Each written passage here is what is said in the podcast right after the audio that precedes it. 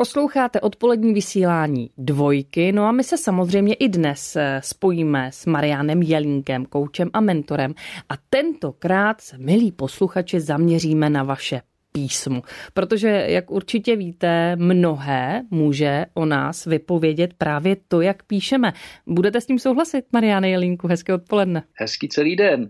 Musím říct ano i ne. Protože samozřejmě určitá projekce osobnosti, by se dalo říct, nebo nějakých psychických funkcí se údajně, znova opakuju, údajně promítá i do našeho rukopisu. Proč si myslíte, že to není tak úplně 100%?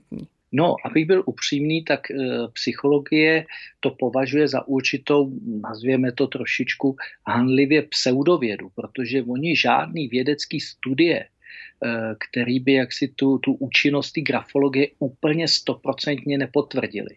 To znamená, je tu pořád určitá taková nejistota, že to je na bázi určitých domněnek a ta validita prostě není 100%.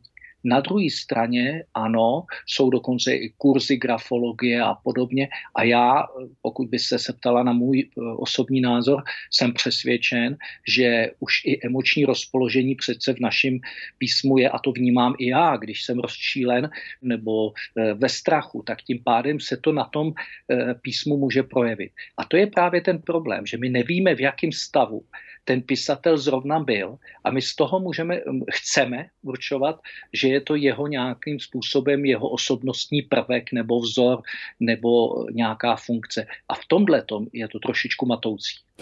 Navíc, když se to vezmu z vlastní zkušenosti, já mám syna v první třídě a my jsme se teď s manželem dostali do situace, že samozřejmě on se učí psát psacím písmem a my jsme zjistili, že za prvé psacím, takovým tím klasickým už vůbec nepíšeme a že vlivem používání technologií obecně strašně málo píšeme rukou.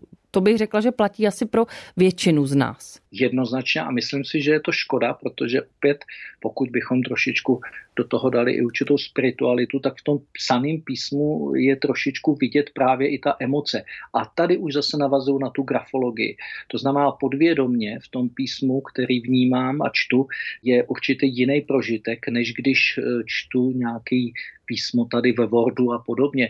Já si myslím, což už teď není, ale kdo byl na vojně a dostal dopis od své přítelkyně, tak samozřejmě dopis psaný rukou a dopis psaný jaksi na stroji, nebo teda později na počítači.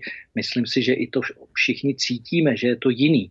Já si myslím, že to můžeme poznat kolem třeba přání k novému roku nebo k narozeninám. Je přece veliký rozdíl, když mi přijde nějaký přání, který je jaksi psaný tím Wordem anebo rukou. Právě k tomu bych přispěla svou vlastní zkušeností, protože mám maminku lékařku, a o lékařích se obecně říká, že píšou tak, že se to nedá přečíst. Samozřejmě je to trošku jako nadnesené, nicméně v jejím případě je to pravda. A já když jsem jako dítě jezdila na tábory anebo na soustředění sportovní, tak když mi poslala opravdu dopis anebo korespondenční lístek nebo pohled psaný rukou, tak to nemohli rozluštit ani trenéři a opravdu jsme se s tím velmi prali, takže následně skutečně mi to musela psát na stroji, protože jinak bychom to nepřečetli. Nemáte pravdu, já jsem také z doktorské rodiny, takže vím, o čem mluvíte. Říká kouč a mentor Marián Jelínek. Já díky za dnešní povídání o grafologii a případně psaní, nepsaní a těším se na Dvojce zase příště. Naslyšenou. Naslyšenou.